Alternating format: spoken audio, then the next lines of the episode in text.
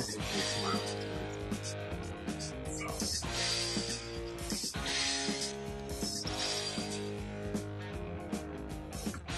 right, what's up? What's up, party people? Happy Tuesday, May 3rd, 2022. We've got Nick Larson here and Mr. Maxwell Bradley, Silicon Zombies. We've got a super special guest today, Mr. Matt Lopez, who's visiting from Los Angeles, but a Bay Area original.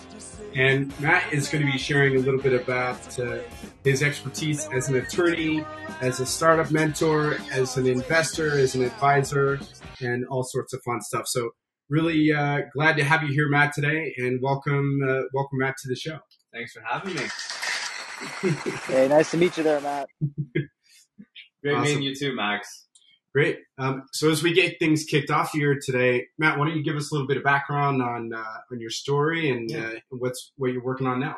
Yeah, so um, I started off going to law school, and when I was in law school, um, I actually ended up starting a startup, and uh, we ended up raising about a quarter of a million dollars, and we burned through every penny of it while I was in law school, trying to get it off the ground. Made a lot of mistakes and um, learned a lot of lessons. And so one of those lessons that I learned was I shouldn't be an entrepreneur, um, but I really liked the startup world and helping startups. Um, so I built my career as a lawyer around startups. Um, so I spent the good first part of my career um, working with startups in in-house counsel um, and really kind of learning the ropes of being able to advise them, taking the lessons that I learned from running my own startup. I ended up getting a master's in accounting while I was doing all of that. So I have a deep understanding of business, accounting, tax, and law, and how all of that It's a Kind tri- of- triple threat. I know it's one of those things where a lot of um, a lot of business owners they listen to a lot of advisors, and the tax guy's like, "Hey, you need to talk to the accountant." The accountant's like, "You need to talk to the lawyer," and the lawyer's like, "No, you really need to talk to the tax guy." And one of the nice things is I can actually listen to all of them Right. and be able to synthesize it for the business owner. Right. So less finger pointing. Less finger pointing. It makes Nice. life so much easier For for, sure. for these business owners. So after I got done with working in house, I decided to become a fractional general counsel. Um, and so I decided to kind of just work with three to five different startups, help them out. And I ended up finding way more startups that needed fractional legal help. So I ended up building a law firm that plugs into startups as a fractional legal department to help them scale because a lot of the times they don't need a full time general counsel or can afford one. And so what we do is we just come in there and give them the services that they need so that way they can get the legal help that they need in this. So what when you so thank you for a little bit of the background. In your estimation, when is the ideal time for a startup to get a, a, a full time GC? Or what, what are your thoughts? So a full-time GC, you generally want to bring in maybe depends on how regulated your market is, how much contracts you have. Um, but generally, you don't need that until at least after Series A, Series B, most of the time. But the problem is, you do need help, legal help, way before that. With because a lot of the times when you're setting up your first setting up the company, people do it in the wrong way, and then that leads to huge issues down the road, especially when they're giving out their first like safe notes and stuff. Most people don't realize they actually actually register with the SEC when they uh, issue safe notes. wow, really? Yeah. Taking notes. so, I, generally speaking, like safe notes are not. They're kind of they're founder friendly, but uh, when do you recommend away from safe notes and want to do more of like a just straight priced round? So generally, there's um, early stage. You're either doing a convertible note or a safe note, and then that's what you do in like the early stages with the early a- uh, angels, maybe your seed round. But generally, when you're getting over into the like three to five million dollar range, then you're thinking about a priced round because a lot of your um, you're probably taking you probably have a lead investor at that point that might want it, and usually it's the pressure from them actually wanting to get equity Mm, rather than deferring it to the next round. Got it. Got it. And so you you mentioned you mentioned it's kind of interesting, right? Because like I've heard of engineering and technical debt, um, but I've I've never really thought much about legal debt, or Yeah. like the the cleanup, right? So Have you had have you had situations where you had to like clean clean up problems for, Oh, for it- your portfolio? it happens all the time. I just actually got done working um, uh, for a client of mine. Uh, we just got brought in to do all of their contracts negotiations, and they asked us to review their contract. Unfortunately for them, the contract was absolute garbage, Oof. and they had no clue what kind of legal debt they were creating. And if, let's say, one of their clients, their customers breached the agreement, they would have little to very little recourse in damages that they could gather. And so they could have, if one of their customers did something really bad, it could have killed their company. What would be an example of like their customers doing something bad, like not not paying their vendors on time? No, or, so uh, they're, is that like a slap on the wrist? It- It's not that bad. Um, Okay. The big things usually when you're talking about software companies is the actual software licensing and the limitations that a company gives to another company to like sub license and do it with other companies. Mm. And also like a white label kind of a system. exactly, this was a white label solution company, Uh-huh. um, and so they they provide this software and it, they it gets integrated into a bunch of other software. Mm. And so if they had put in open source software that made it public, they could have killed their company because all of their software then would have become public knowledge and public domain. Right. And the lawsuit against them, if they had their contract done properly, would have been huge. But the way that it was drafted, they didn't have much. Gotcha. And, and if you're just joining us here, folks, uh, we've got Matt Lopez, attorney, investor, startup advisor extraordinaire, uh, based out of Los Angeles, and we're, we're going to go ahead and put his uh, his LinkedIn up at the top. So if you want to add Matt as a friend or engage with him or or send him referrals, you know, please please feel free to, to do so. Um, so so Matt, uh, give us give some uh, some juicy stories. Obviously, as an attorney, you, you probably need to uh, redact some of the names, but um, you've got all sorts of fun stuff up your sleeve. So one of my favorite stories that I had is I just came into this company. Uh, they've been going for about six months. Uh, they were in the process of raising money, doing all of the normal startup stuff, and they were going super hard. Um, and at the end of the day, one of the founders actually lost his marbles Oof. because he wasn't he wasn't sleeping. He wasn't like he was just burning the midnight oil constantly, and ended up being hospitalized Really? like in a mental hospital and Wow. like we all cared about him but it locked up the company for for three months well because he was a 50% owner When when you say locked up the company, you mean like decisions couldn't be made? Yeah. Or, certain decisions couldn't be made because they didn't have the power to make those decisions on their own and i had just come into the company and so i didn't have the i had not solved that problem yet i was triaging all of their problems and so this is now um, one of the first pre- problems are triage. Matt, how would you solve a problem like that for a fifty percent owner who becomes immobilized? How do you how do you provide against that? Like, Um, it's it, it's not terribly difficult. So usually, what you do is in your founders agreements that you have with the with them, or in your bylaws. Like, there's lots of different places that you can put these different uh, clauses. I generally recommend that it's either in the founders agreements or in the bylaws. That if someone gets incapacitated, especially on the board of directors or in a C-suite, that they can be filled in with someone else or that power gets transferred uh, to the other board members.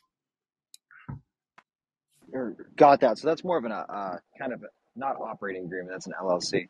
Um, the founders agreement for for whatever Delaware C you're doing on something like that. So you'd rather do it like that rather than doing it kind of on like a per share basis. You know, what about something like that? Would you ever would you ever kind of just take control based on the amount of shares that somebody had? What, what about something like that? So there's a lot. Again, it, it's one of those things you customize to the client or to the company and how it is. Because what let's say maybe there's three people and or maybe there's four, and that happens. Or if it's two, you can do it on based on the board. Like the board's the one that controls. So who's on the board, who has voting control, all of these different things. So that's why I generally I like to put it more in the bylaws than in the founder agreements, or if it's an LLC in the operating agreement.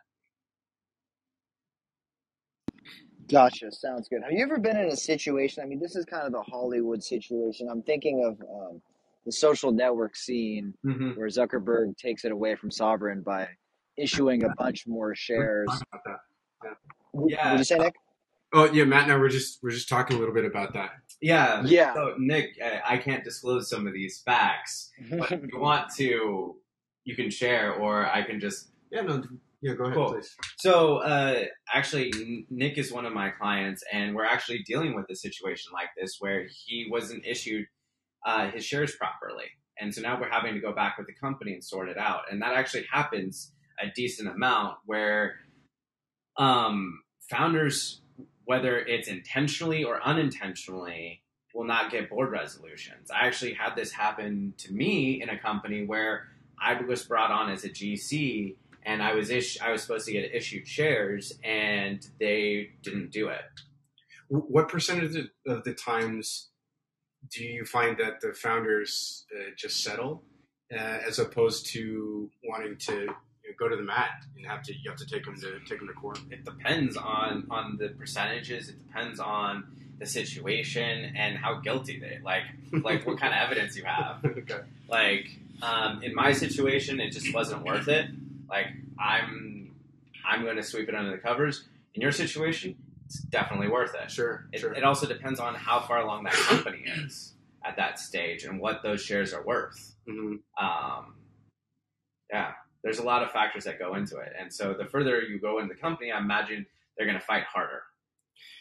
and, and and help us understand um, because you get you get such incredible deal flow um, is from you're coming from somebody in the Bay Area who's you know uh, friends with people like Max and, and Rodolfo and, and Tanya and David like there are so many unique uh, drivers in, in innovation.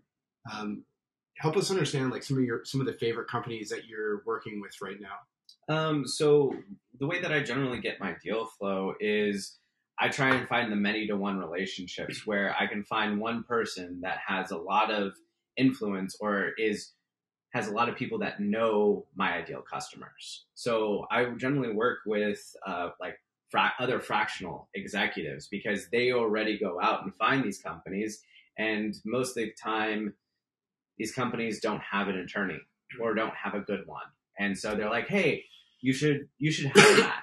and so that's generally how I get to look at these really cool companies got it um, that a lot of attorneys wouldn't get these looks at. So you kind of get to play both sides of the coin. One of the companies that that Matt had introduced me to a few months ago is a, a first time founder, um, also in Los Angeles, in the the, the food tech space. so imagine creating a marketplace for hungry people and food trucks. Except what's unique about their value proposition is the ability to order a couple days in advance, and that has awesome impacts not only for the environment because you, you don't have food waste, but also for the end user because instead of paying ten dollars for a meal, you can pay seven or whatever the case and is. it's right? also fantastic for the food for the food trucks because the major loss that a food truck's actually going to have is wasted food. Mm. So if they can get that even twenty percent better, that's huge. That increases their margins dramatically and making them more successful because they're able to predict how much food they're actually going to need for a day and not have food waste. right, right. Um, let's let's go ahead and open this up to the uh, to the audience. Nick, Yeah, Max, go ahead, please. oh yeah, I just have just kind of a, a more technical question, if, if Matt doesn't mind me asking. Um, for if you were going to issue shares to a non-founder, and you because you can't issue just direct shares because of the, the tax consequence of the whole thing. You, I'm assuming you would issue issue options contracts um, on those shares. Would the only way to get around the tax liability from the IRS be to issue that strike price to be equivalent to the fair market the fair market value? Is that is that how you do something like that? Um, so you, if you are issuing shares to someone, you have to do the strike price at the fair market value in most Gotcha. cases.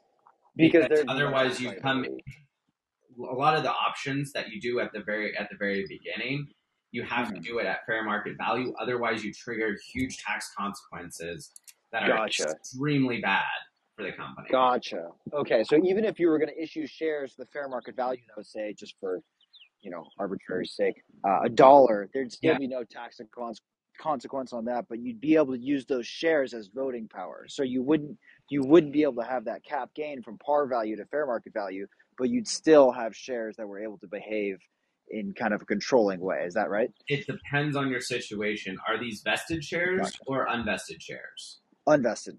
So unvested shares create a completely different uh, tax situation. So Gotcha. as let's say you're having a form of the traditional four years vesting period with a one year cliff, right? Got it. So after one year, if you don't do it properly, that one year, let's say the company is now worth, let's say the shares went from one dollar to three dollars. You now have Oh. to pay taxes on that difference Oh, because now ordinary- you receive, you actually received them at that market value. Um, So Okay, so you're so that would be so you are you saying are you talking about the ordinary income tax on the delta between those two values?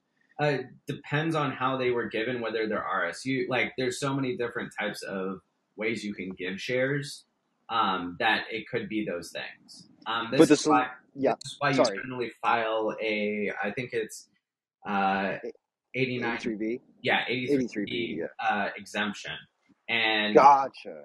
Okay. because then you're you're you're pushing the tax consequences to when you actually sell it. Which would be cap gains. Got it. Okay. Exactly. Depends. Again, you have to hold it for the rec the the the um the year period after you received them. Oh, okay, for the long term rates. Okay, for sure. Okay. Sorry guys, that was just my No, technical no, question. no apology necessary. Um, and it's oh. it, it's good to Oh wait, and then just the uh, Matt, and just one more. Sorry, Nick. Uh, one more tail question on that.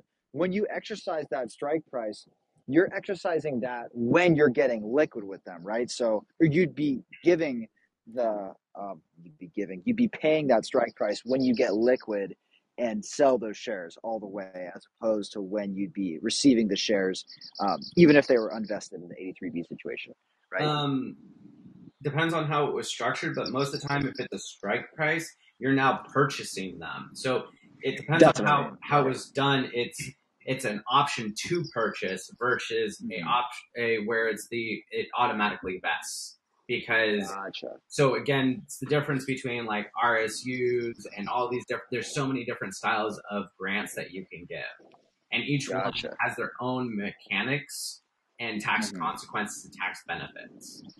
Um, Gotcha. Okay. But generally, if you're talking about early stage people within a company, you can actually issue straight equity. You don't have to issue um, it based on an ESOP or one of these other types of plans. Because the shares are at par value, right? Mm-hmm. So you Gotcha, can just you can just you can just buy buy them at par value because they're so cheap usually at that stage. Um, Gotcha. because they're like a hundredth of a cent, uh, like a hundredth of a cent or something. So Gotcha. you can buy them all for like a thousand bucks or a hundred bucks. Gotcha. And that's just Um, paid in capital. Okay. Yeah, Gotcha. Okay. I'm sorry. Just that was my that was my little technical yeah. uh, soliloquy there. But yeah, uh, as Nick said, opening up to the floor. If anybody has any questions about anything, yeah. Feel raising free to capital, feel free to hit the, the, the hands up button and and um and uh, we'll we'll have you uh, ask some questions for for Matt here. And and while we're waiting for that, uh, one thing that that Matt and I were recently discussing is the importance of team building. Uh, and he mentioned a book that I thought was like super interesting. I, I think you said it was, was five characteristics. Of, Uh, the five dysfunctions. right. Can can you tell us uh, a little bit about the this book? Yeah, so uh, it's actually a really short book. It's actually done in a narrative instead of a traditional style where it kind of just explains concepts. So you actually get to understand the like a, you get to learn with a story. And so what they do is they actually take you through the five dysfunctions of a team. And a lot of it comes down to these five different areas results, accountability, commitment, conflict, and trust. And so a lot of the times, um, teams, there's either an absence of trust, there's a fear of conflict, or a lack of commitment, avoidance of account- accountability, or inattention to results. And so all of these different things actually lead to the breakdown of how teams work together, and it, it's not only within a individual team, but how other like management teams work together, especially. I mean, like de- how departments interact with each other. Exactly. It. So it's not only the department heads, but it's also the departments themselves. Any type of time where you have group projects, um, this comes into it. This comes into play, um, and it's a fantastic book. I highly recommend it. Um, it's super short. I think it's only like fifty to Oh, wow. hundred pages. Cool. Like she really gets. Uh, I believe it's a female author, and she really gets down. Or maybe it was just the female uh, voiceover uh, okay. on Audible because I'm a, Uh, I'm a big Audible fan. the truth comes out. yeah, I don't. As an attorney, as an attorney, I, I read a lot, so Yeah. I don't want to read more books. Yeah. Um, so I can listen to them when I when I have a moment. And this is one of my. This is a great book. I, I heard that the speed and retention when you're reading is it's like five x or something crazy. When rather than reading a, like a paragraph, for example, there's just one word on the screen. Have you ever seen that? Like the Huh. dog jumped over the fence. No, I've never seen that before. Yeah, it's kind of like a, an interesting approach to. Um, I mean, uh, you Yeah. obviously have to read it as opposed to like getting Yeah. it read to you. Right. That's interesting. Yeah. That's very cool. I didn't know anything about that. Um, so let's see. Let's um, let's have uh, Tanya, for example, if, if you wanted wanted to share some uh, some recent traction on your startup. Uh, Matt is an investor. It'd be great to get some advice and some thoughts on how to uh, on how to approach both scaling your customers and, and closing some capital. Um, so Tanya, would love to um, would love to have you uh, ask some questions here. And while we're waiting for Tanya, we we could um, ask a, a little bit about the the pipeline strategy for for closing new revenue. Like one of the like obviously as you're going through the process of raising capital, the most compelling thing that you could do is just keep driving revenue. In fact, when we started Silicon Zombies, um, actually we're coming up on our year anniversary. It's pretty cool. Congratulations. Time flies by. Shout out to to Mr. Sean Flynn who kind of kicked all of that off with the with Silicon Valley Startup Podcast. Um, so what, one of the most compelling things that you could do, and this was kind of dovetails into the initial the first name, which was Revenue Spartans, just always close focus on customers, right? So like, even if you have uh, a, a lawsuit that you're dealing with, or you lose your top technical talent, or there's a competitor in the space that that starts to eat your lunch, you know, as long as you're continuing to drive revenue in a positive direction, you can you can overcome any challenge. What are some of the ways that that startups can build those revenue channels and stay organized from your perspective? So I work with a lot of CROs on this kind of stuff because I'm very involved in the, the end sales process with them. And kind of one of the major things that I've seen with a lot of the better CROs is making sure that your team is organized and having the right tools to be able to um, find your ideal client or customer and being able to identify that person because if you don't know who your cus- your ideal customer is and where to find them, it ends up creating more and more issues because you um, you're trying to sell to the wrong people. You're spending time and effort with someone that's really not going to purchase it. And I've got a number of companies that um, they've told their teams like don't focus like it's it's a numbers game, but it's a numbers game specifically towards the people that you you want. And you need to be able to qualify them quicker and faster. And how do you how do you know if you're focusing in the right on the right target market? that's a great question. That's a like it's one of those things that's a that's a million dollar question right there. And Mm. i think it really comes down to are people actually interested in giving are you getting positive feedback into it um, and really looking at the data that you have um, coming through your pipeline because a lot of the a lot more of these tools these days are you're able to cut like chop and cut and do all of these things to figure out who who is your ideal client all of these different things. Yeah, one one of the uh, one of the things in using these um, these different channels to make sure you're getting in front of the right folks um, is taking taking the strategy of, of cross-channel marketing attribution. Um, so, for example, um, Anna Ritala here is uh, the CEO of Zvuk, which is a really cool company that helps you get your message in front of the right viewers and connecting you to the right podcasts and, and streamlining that entire process. Um, in, in, fact, Anna, if you wanted to hop on the stage and give a shout out for Zvuk, would, would be happy to, to happy to have you. Um, but if we think about it, there's from data, kind of like you had mentioned, there's there's cognitive data, like for example, you're filling out a test, where there's behavioral data, how somebody navigates a, a website, for example, and then there's biometric data, like if your your pupils dilate or you, you sweat more or your you know your EKGs and your heartbeat, like not just using one of these channels, but using all of these channels in conjunction to really get a deep understanding of where the needle is, where the needle moves most on on your your prospect making a decision. Yeah, there's again, there's a lot of really cool companies out here that are helping sales companies and being able to once you figure out who is your ideal customer, being able to find them and get engaged with them. Right. And so so metrics like uh, customer acquisition cost, um, long-term value. Th- these are the kinds of things you recommend that that founders focus on. I, I think that for the particular company that you are, you need to find what are your KPIs that are the most important and right. focus on that. And I think that there's a lot of founders that get overwhelmed with too many KPIs rather than focusing. Usually, the max is about five that I've heard, mm. but three is usually the magic number of here are the three KPIs that drive our company. Mm-hmm. Um, and then you can have a couple others that you kind of gauge. But when you have too many KPIs, you, you get, and, and when you're early, like it can it can drive you drive you in the wrong direction because you're you have too much data going through uh, your pipeline rather than focusing on the correct data. I see. I see. It, it, it's it's also kind of neat to to stay. I mean, it sounds it sounds kind of glib, right? But being really close to to uh, to to the customer experience. Um, a, a, friend of mine that I've been advising for a while, uh, she's got a really cool product. Um, unfortunately, she she just spent a, a lot of money, like almost hundred thousand dollars, on a report.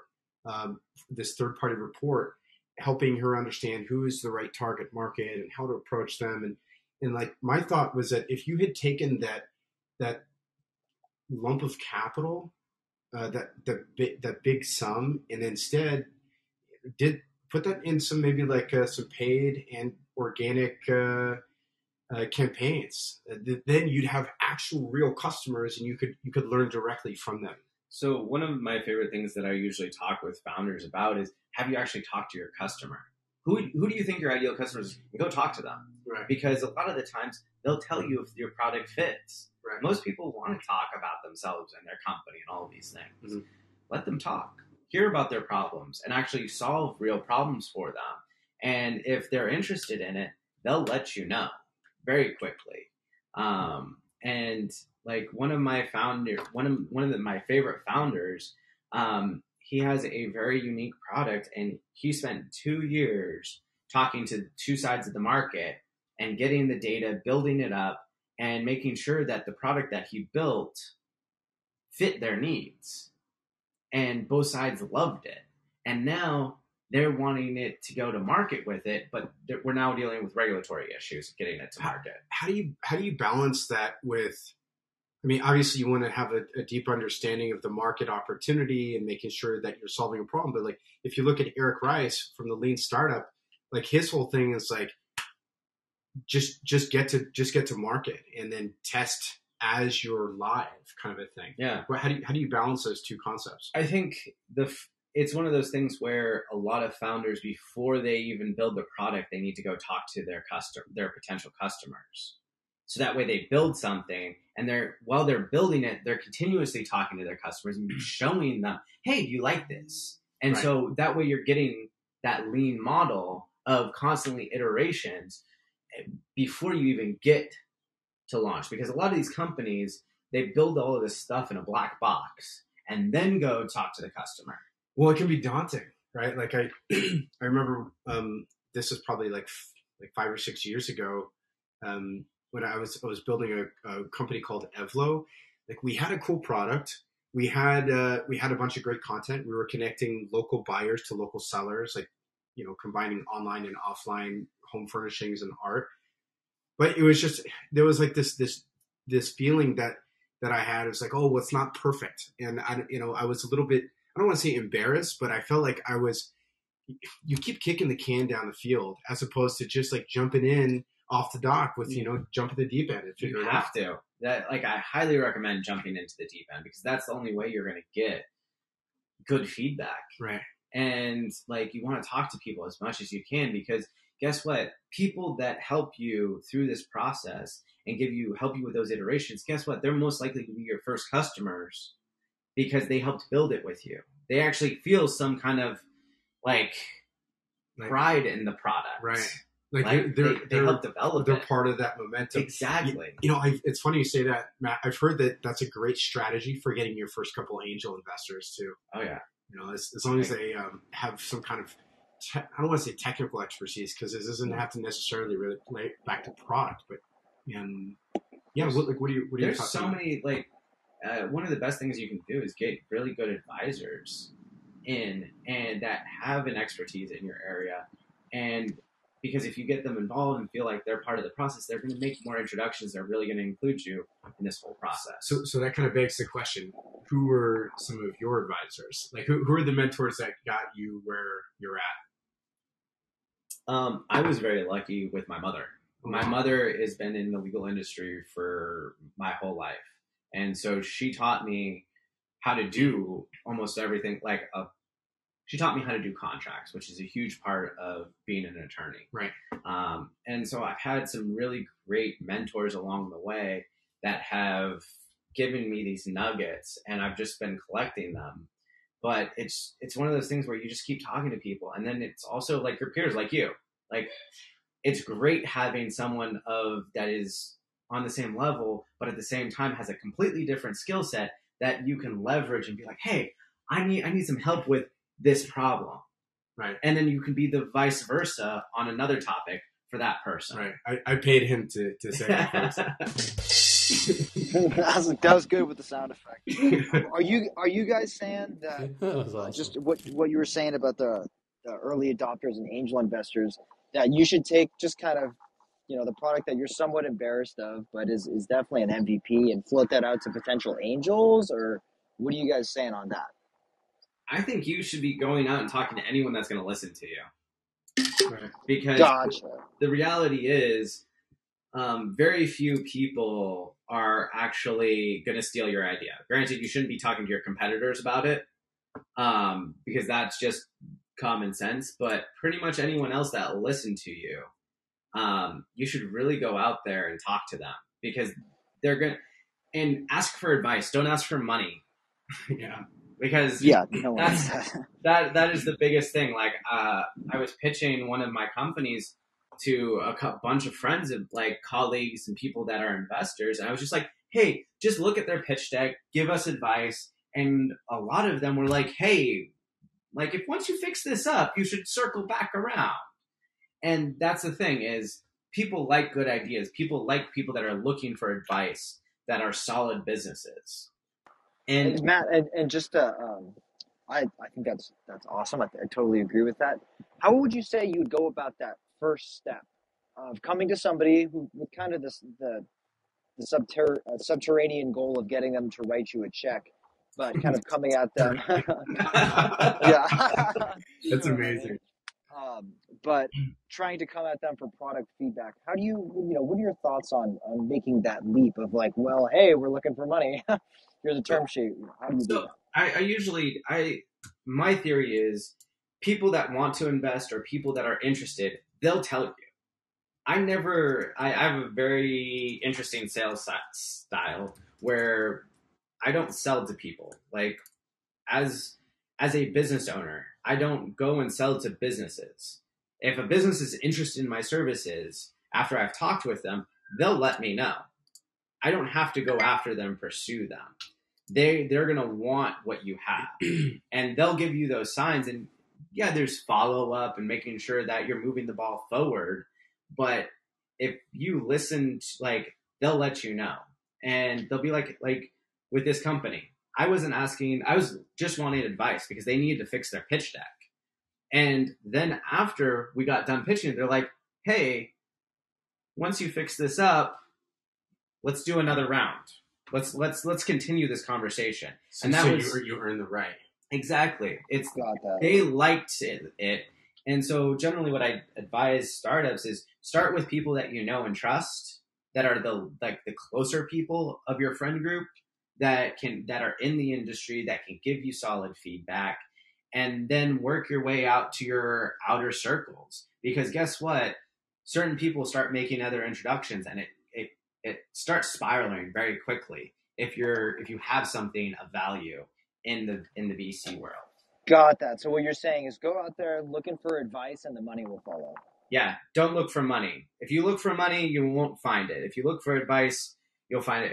There's a Pitbull song: "Ask for money and, and get advice. Ask for advice and get money." I, I love that you just. there you go. That's really good. Okay, that was yeah, I loved that response. But kind of back to the more legal sphere of things, there, Matt. So you know, you work with a lot of early stage startups as a fractional uh, general counsel. What would you say are the primary legal mistakes that people are doing uh, for early stage startups that are maybe not looking to raise capital right now, or maybe are looking to raise capital right now? What are the biggest mistakes that you see they make that we can show everybody in the audience that you kind of want to be aware of?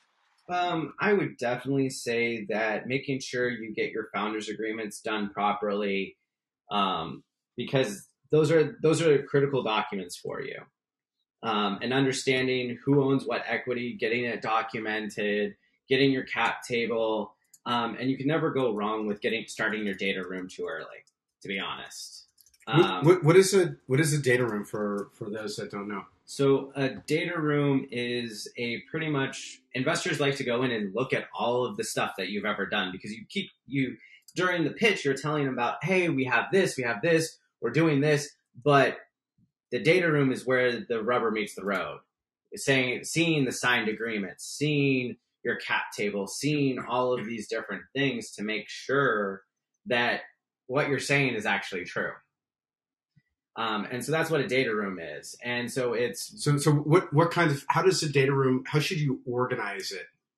Um, there's a lot of different ways to do it, but we have a built-in method that we personally use. Cool. Um, and we have there's lots of checklists. Like um, a lot of the big law firms, like Cooley and all these other ones, actually have document like here's a list. There's lots of articles on there, but you can like if you Googled it, it would take you two minutes to find it. But Sure. here's a a quick like company summaries, like your SEC stuff, um, any investments that have been made, your staff structure, H like that includes HR, your intellectual property. Um, there's so many different little pieces that go together, Uh-huh. um, and there's lots of ways to organize it. And it, you have to make sure that it makes sense for your company because a company that doesn't that's low that doesn't have a lot of IP maybe shouldn't have an IP folder, okay. and you can you can put it somewhere else. Sure. Sure. And Matt, when you when you start working with like a really early stage company, say they've just started their LLC or just fired up their Delaware C, and they've got some IP, uh, what do you do with that from a legal point of view? How do you how do you make that I? Uh, I'm not really sure how to frame that. What do you, what do you do with that? Are you asking that- about patent law? So Max? there's there's there's a there's a lot of different types of IP out there. Um, there's patents, there's trade secrets, there's trademarks, and there's copyright. Those are the big big four categories. Um, most software companies, tech companies, are either going to have patents or trade secrets. Um, and the general consensus uh, for software companies is you generally don't want to have uh, patents most likely because they will that you have to disclose all of your software. Mm, and that leads to a lot of issues because someone can very easily take your code and modify it enough to where it's no longer your code it's not your, covered under your patent whereas companies that i've worked with what we'll do is if we do want to do a patent we'll do a process patent mm, or there's design patents. There's lots of unless like unless it's a like a science company or like a biotech. biotech company where it's like a process or you invented something really cool. Right. Like then you're getting into different worlds. But generally software companies, you're doing trade secrets got it. and you're keeping it internal. Got that. Uh, and I that's a that's a great explanation. I was asking more in terms of assignment. Say you've got somebody who, uh, just creating a scenario. Say you've got an LLC, you've got two members. One person has written all the code, um, but that software is in his personal GitHub. He doesn't use a company email to get in there, and um, uh, a company email to uh, on behalf of the GitHub, and the company is about to get lick or purchased and officially legally that software doesn't belong to the company which would drastically change the value of the company uh, what would the process to assign that software from a from a personal github account to the company look like Um, it depends on where you are in that life cycle. Is it early on or is it like you're are you getting just your first investors? Or you're Oh, selling um, the company wholesale? uh, damn i wasn't ready for that uh, let's say just like very early on you want to make that assignment so the software is officially tied to the company So you generally like there's two ways that I would do it. One is a part of him purchasing his shares, his investment into the company. Like when he's purchasing his initial shares, that would be part of that. You'd make an assignment for it. Um, the other thing that you would generally do is you'd sign what's called a confidentiality and assignment of work product agreement, which is a very standard agreement that you should have. By the way, every person that's ever touching your company sign, whether they're an advisor, whatever, um, because you want to own, you need to own everything that comes into your door, into your company. What, Whether- what, are, what are some loopholes on that? Like if it's done off hours or So, uh, in states, there's about, I think, eight states, 10 states where there's specific laws geared towards um, after hours for employees. Like, Mm. if you're not working for the company during those hours, you're on your own laptop. It's not related to the company. It's not directly related to your personal job. Like there's a bunch of different things that hurdles that you have to get over. But in the um, confidentiality and work assignment clause in that agreement, you have to have a clause that states the generally you have to, or at least in California, you have to have this clause stated right? and it says exactly what the uh, employee's rights are, or contractor's rights, or whoever it is. I, I think that's a, that has that plays into part of the genesis of Apple Computer, if I'm not mistaken. Like Wozniak was working for I think it was Hewlett Packard. Um, anybody that knows the story better than me, feel free to jump in. Uh, in fact, David Libby, you you probably know this much better. But the graphical user interface, or maybe it was the mouse, one of those components they had to at least disclose to HP and say, you know, hey, this is a, this is a side project that we're working on, and they said, yeah, go for it, dude, have fun, Yeah. you know, and then come to it find turned out, out, that it turned Yeah. into something much very pop, very popular and profitable. right, right, Yeah. right, Um, but that's again why you um, you have these confidentiality and the work disclosure, work assignment clauses because they're super important to the ownership and the IP that you're creating within a company because you have to own your IP and your work product and all of these other things. yeah, Got that. And with that said, Matt, uh, if you don't want to ruffle, let's say you're you're working at a FANG, which are kind of notorious for causing lawsuits about this. I think there's a Google famous Google one. Um, but let's say you're working at a FANG that have the stringent IPA, the intellectual property assignment agreements, and you decide to go start another company, and you know you just don't disclose. Why would you know? Why would you ever disclose? Why would you ever ruffle the feathers of your parent of your employer before you are you ready to go quit? you don't need to disclose it in most cases. You just have to um, you have to abide by those certain guidelines where it's not on company time, not in company, not in company premises, not using company equipment. Like there's a bunch of different elements that you have to not do. Otherwise, the company can say, "Hey, we actually own part of that." because you were using our our laptop, you were on company property, you were on company time when you're doing it. We were paying you for this work.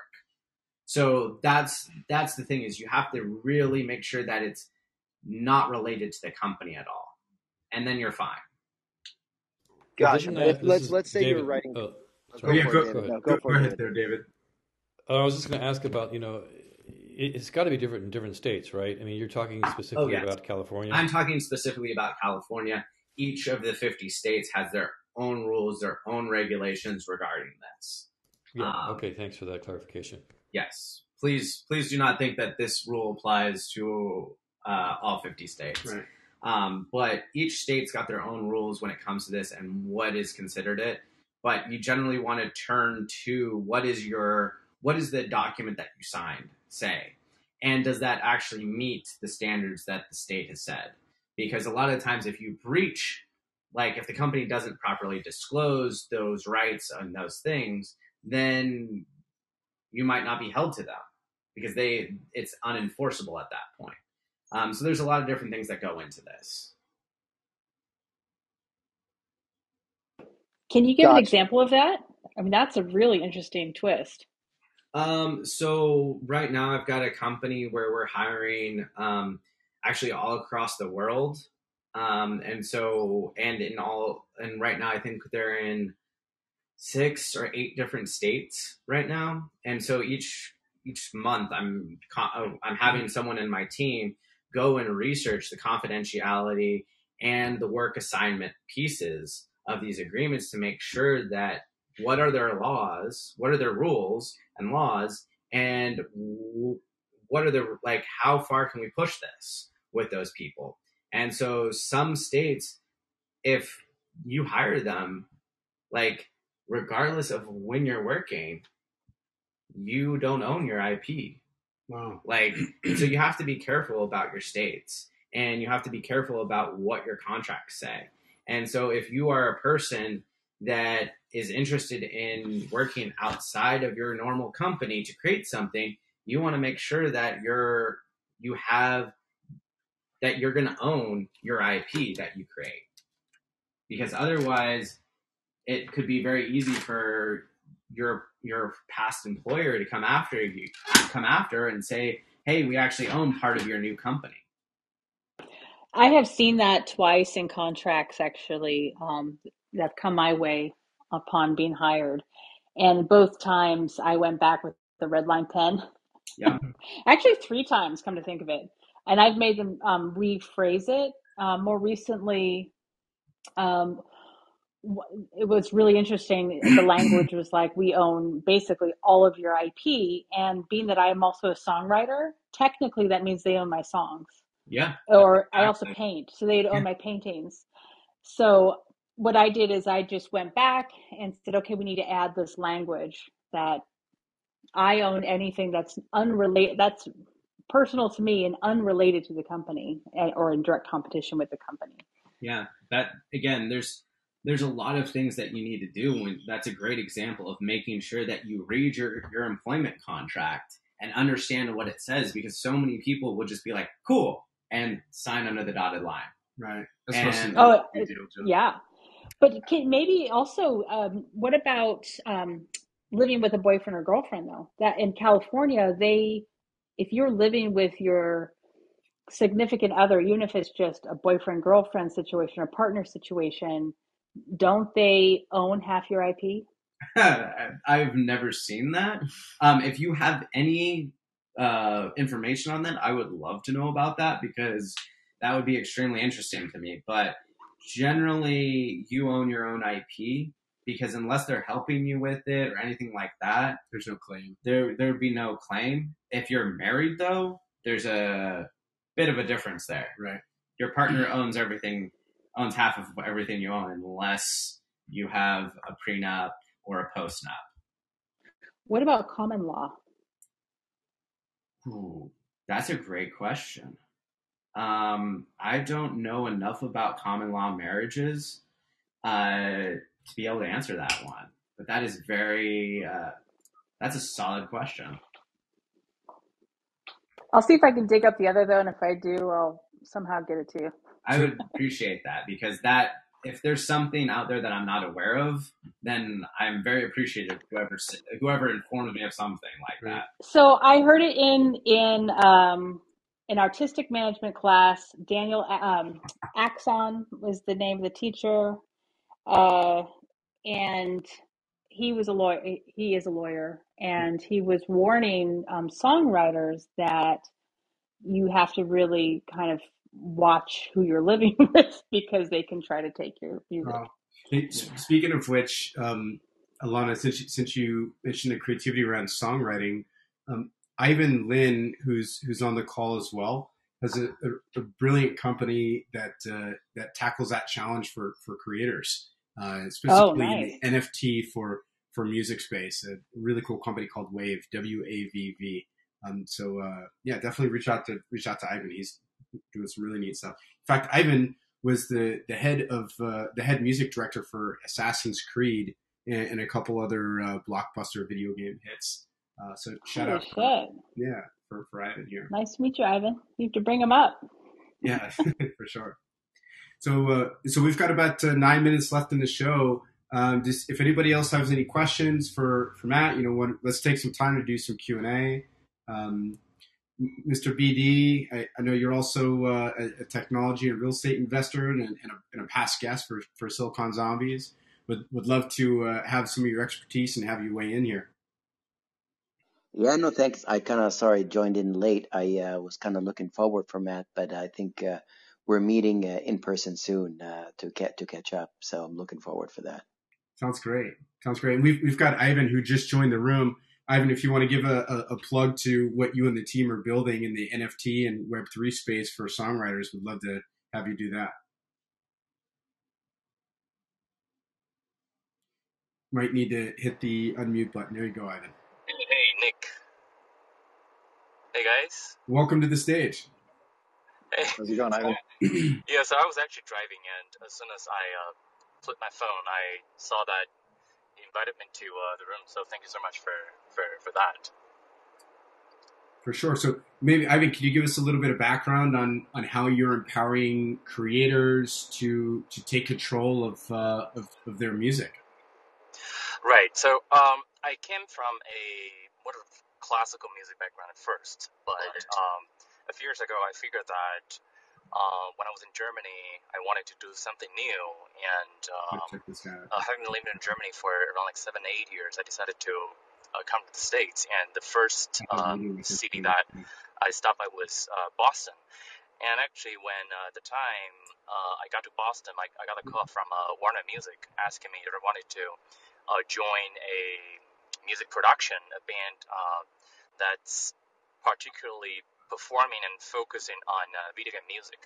So uh, that changed entire uh, scenario with my classical music background plus uh, uh, now rock and roll and uh, movie production and the video game music production. So after that, we started to do music productions and live concert tours for the IPs like Final Fantasy, like Kingdom Hearts, Legend of Zelda, and more recently um, Assassin's Creed. On, and uh, uh we've been uh, music creator ourselves for quite a while, and uh, this create uh, creator economy and uh, the community that in the music industry, um, there is always um,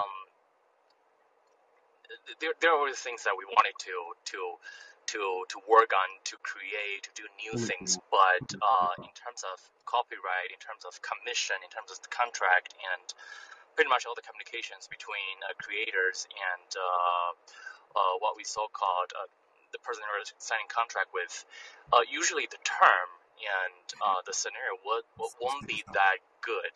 And that's why we sort of wanted to take this chance. It's a it's a quite rare chance because we've been looking into uh, different scenarios in order to uh, solve these problems.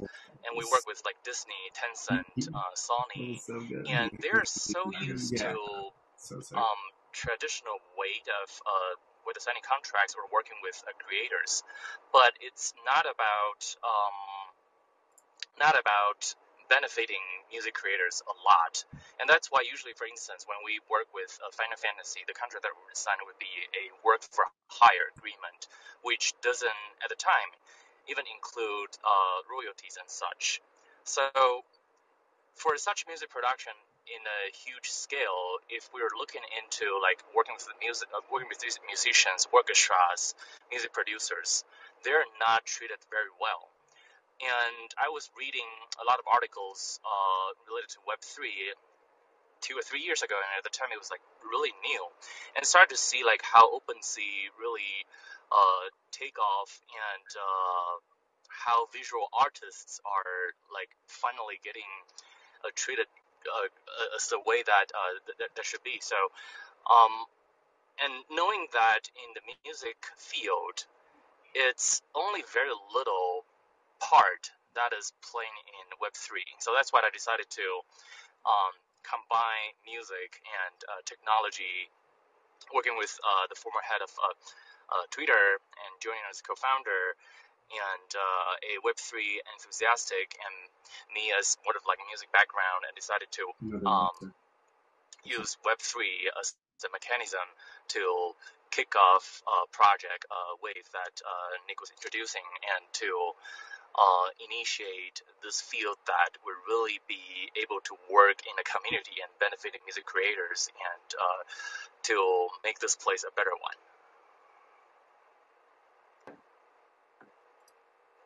Awesome, Alana. What's your what's your experience with um, with with creating? Well, because I know that you've been you've been uh, writing songs recently. Like, what are your thoughts around around uh, getting visibility and and maybe even monetizing some of your creative endeavors in the music space? Yeah, I mean that. It's great. It's a it's a great question. I know I have like a hundred. I've written like a hundred songs. I have a lot in the. I probably have a half, at least a half a dozen that are, or almost a dozen that are getting ready to release.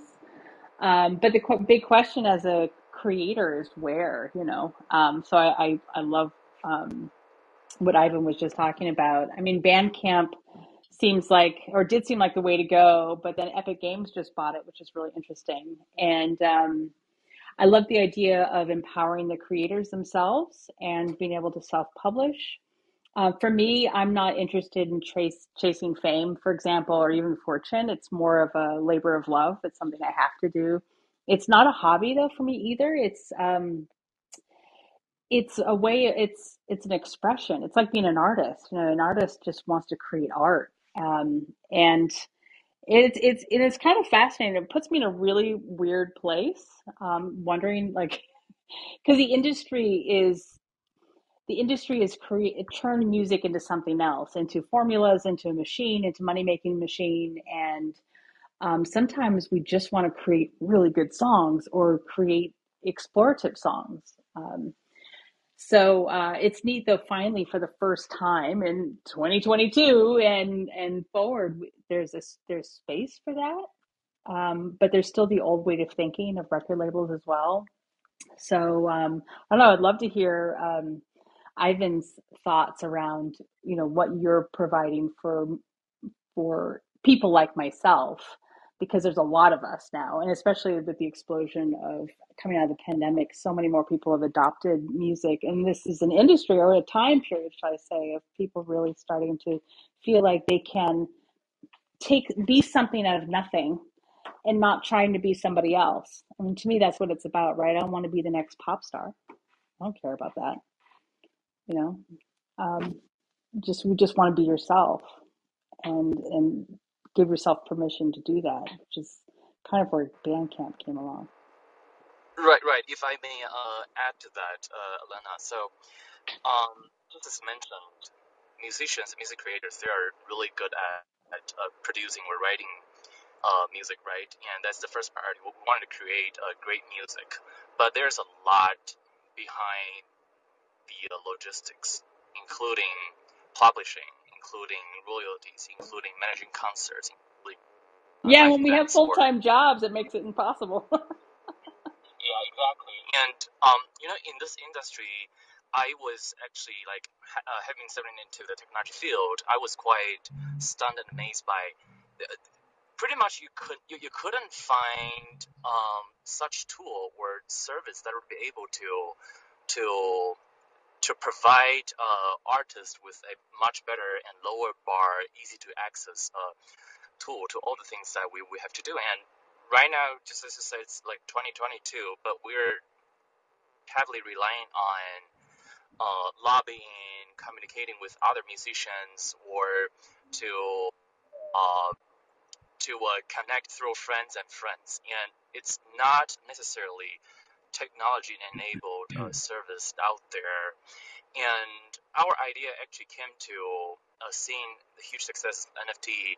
Uh, our idea is that for music industry is such a deep water, right? So it's not actually that easy to duplicate uh, to create a marketplace for music NFT. It, it, it relates to a lot of uh, bad communications um, and uh, connections and access to uh, the music field in this in this community. But look at how NFT has been creating a great um, source of value, adding to a creating economy, and that's why if last year was the year one for NFT visual arts, then I would say 2022 is year one for music NFT. Entering the market uh, using that uh, method and taking that strategy, and uh, to to uh, engage and interact with other artists, creators, and to build your theme base based on uh, AI recommended system and pretty much like all that, then there will be a really good start to kick off what we call a creator economy, but particularly for music and for for for uh, music creators. I think the trick with that will be to make it more accessible to people because the biggest barrier with NFTs is just figuring it out. It just seems so overly complicated to a lot of folks. Um, and I have another question for you: Is are you looking to do an integration with Audius, or are you looking to be more of a competitor? Uh, well, it really would up to would be up to uh, who we're working with and where we are right now because the strategy for us will be a little different. Uh, look at OpenSea, like CryptoPunks, uh, Bored Apes. Uh, they are like super successful and they are not necessarily popular or famous uh, at first. But look at how the community would drive them to be super popular in the world of internet and later in the, like pretty much like physical world. Um, the good thing that we could work on is that based on the uh, the access that we, that we have to the Grammy Awards, I was just talking to Nick uh, that I came from uh, uh Las Vegas uh, just a few weeks ago and decided to visit uh, San Francisco and pretty much use that as a uh, opportunity to talk to to people and to get to know everyone here. And look at how we've been uh, achieving so far uh, during the past few weeks. We've got uh, artists on board to the product. We've got uh, creators on board to the product. So at the end of the day, it's all about what kind of content we'll be able to distribute and what kind of content we'll be able to uh, put out. I mean, See, there's Apple Music, there's Spotify, and for streaming services, there's Netflix, there's a Disney Plus. A Disney Plus. So content would play a incredibly important role here in order to uh, move forward, whether it's going to be competition or we're going to work with them. And we're like always open doors and windows wanting to uh, partner with uh, with uh, creators and artists. So uh, very soon we're going to figure out uh, what is the best strategy for all of us in this music industry to uh, move forward. Because after all, what we wanted to do is that we wanted to make this place a uh, better one. Uh, creators will be uh, respected and they will be uh, uh, paid and treated well. yeah, that's the dream, right? I mean, if you can make it simpler for artists, they can focus on their art and then simplify the distribution process where they're creating, let's say, the artwork for the NFT and then the music to go behind it, and then all the administration is easy or simplified. Um, that might be a really great route and a way to make it kind of explode because there's a lot of barriers to that right now. So I think you're onto something. Well, exactly, because what we need is lower bars for the community joining. And just as I said, even OpenSea could be really challenging a lot of like newcomers, uh, consumers and new users. And uh, You want to talk about uh, for a second? uh, having said that, yeah. the primary Okay. goal is after you own Because I'm gonna do NFTs that today. or after you do have music NFTs, what are you gonna do after that? First of all, it, it needs to be really easy to use, and second of all, uh, it's all the services, uh, the protocols, and the engagements, uh, interactions that's coming after uh, you own a NFT. It's uh, meeting with the artist. It's about uh, promoting concerts. It's about advertising and everything with it. And NFT we would see here would be a great way to enter the market, but it's not necessarily a a way to to to primarily conduct the entire. Because at the end of the day, musicians are great at uh, creating music, and uh, as concert goers, we wanted to check out great music. And if we've got a chance to own those great pieces of artwork, then NFT is providing a chance for us to do future online and uh, offline interactions with uh, all the artists. Right. And, you know, speaking of speaking of the NFT space, Matt, I'm, I'm curious from a from a legal perspective, like what, are your impressions of where we are now and how the space will change as far as creators' rights moving forward? I think there's a. I think Ivan's onto a really cool point with NFTs and, and the utility that can be given through them. It's going to be very interesting to make. Sh- I think companies need to be very careful about making sure they don't create securities out of these works of art, because that's there, there's a fine line where NFTs uh, can just be like selling a piece of work of art versus um, creating a security and this is a big this is a potentially huge issue that could be coming up in the next in the next uh, SEC um, lockdown on cryptocurrencies, NFTs, and all of this. Um, and so there's a lot of really cool companies that are dealing with this in the right manner. Uh, shout out to CloutChain. Um, they are an awesome company that are helping artists and um, people that are just wanting to promote what they're doing in this world. Um, and I think they have a great platform. Do you know their website off the top of your head? I believe it's cloutchain.io. Oh, okay, great. Um, and so they've been doing some real good work with some artists that I've been seeing in the NFT space. Awesome, fantastic. Well, hey Matt, it's been such a pleasure to have you on the uh, have you on the show today. Thank you so much. Really appreciate you you joining us here and, and sharing uh, some some legal tips and also uh, on how to raise capital and, and scale your business as well. So uh, so thank you so much for for joining us here. Pleasure to be here. All right, good deal. And be sure to join us next week on Silicon Zombies, where we will have this, the founder and CEO of Zvook, Miss Anna Ratala, and super jazzed to, to have here. And we'll discuss social media and how to scale your brand. So thank you, everybody, and have a wonderful rest of the week. And we'll see you next Tuesday at 4 p.m. Pacific on Silicon Zombies.